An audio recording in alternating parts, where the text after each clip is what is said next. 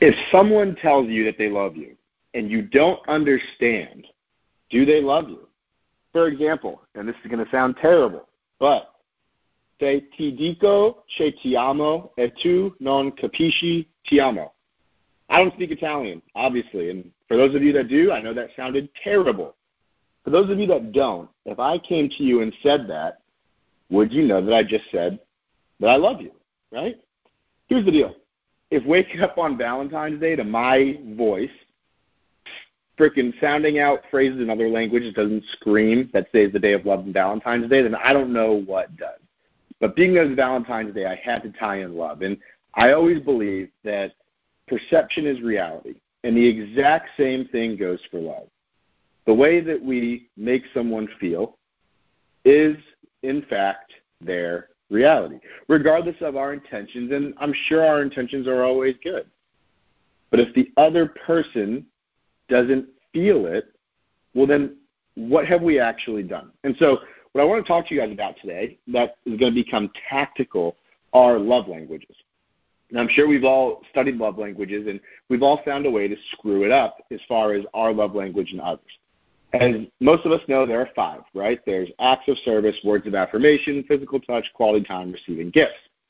And what's always interesting to me is that, and until we're in the doghouse at least, is that we will easily and naturally love somebody else the way that we want to be loved.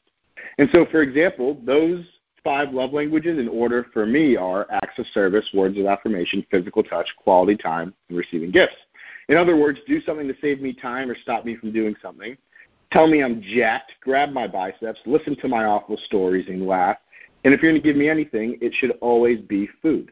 And so one night I came home from uh, from the office, and I walked in the door here at home, and I walked in the door on the phone with a team member.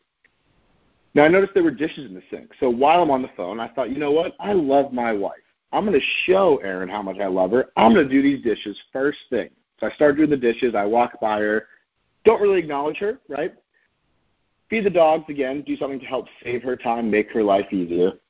And then I get upstairs and tell her that she looks amazing. She just got off the Peloton, and that was that. Fast forward about 10 minutes, and something's just off. And I can tell because we all know when, when something's off with our significant other. And so, long story short, Erin's love languages, in order, are quality time, words of affirmation, physical touch, receiving gifts, and acts of service. Now, what I did when I came home is I immediately showed her I loved her the way that I would want someone to show me they love me. Doing the dishes to save me from doing them, feeding the dogs to save me or her in this case from doing them. But all that Erin really wants, and she's told me this, is when you come home and I haven't seen you all day, don't be on the phone. Give me 30 seconds of your time. It's kind of like when you're when you're watching a TV show or you're you're Netflix and chilling, but one of you are on the phone on your phone the whole time. It's not present, right? It's not present time. It's not real time. And so the concept or the key concept with love languages is that you've got to love people the way that they want to be loved. See, the intention of everything I did was to show her I love her.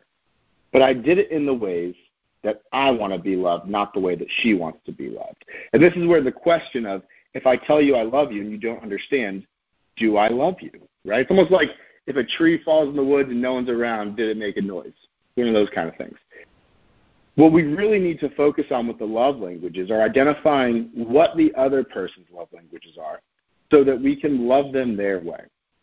And the actual love is not the acts or the words or the gifts or the touch. The love is the time that we take to make sure that we're ensuring the other person feels loved by loving them their way. So my first tactical tip for you guys on this Tuesday morning, this Valentine's Day, is that if you want to find out how to love someone, be it a significant other, sibling, parent, team member, client, look at how they show love to others. Because we all speak in our own language the clearest.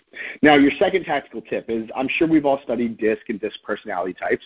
And while we all study it, the amount of times that I teach classes on this or talk to people about it, and they say, Yeah, I get the DISC stuff, but I never know what to do or how to implement. Well, this one's for you guys and girls.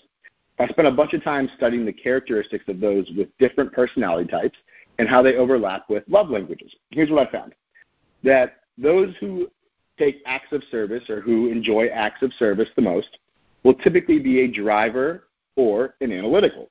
Save them time, take initiative, or the extra step to create clarity. However, amiables and analyticals will typically have quality time as one of their main love languages. They don't want to be rushed. They want you to take the time on the showing, on the call, on the pop by.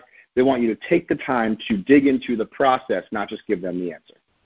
Now, your drivers and expressives will be all about words of affirmation because they love to have their ego fluff, tell them amazing things about them, make them feel special. I always joke around, but I'm serious that with these people, pretend they have a sign on their forehead that says, Make me feel special.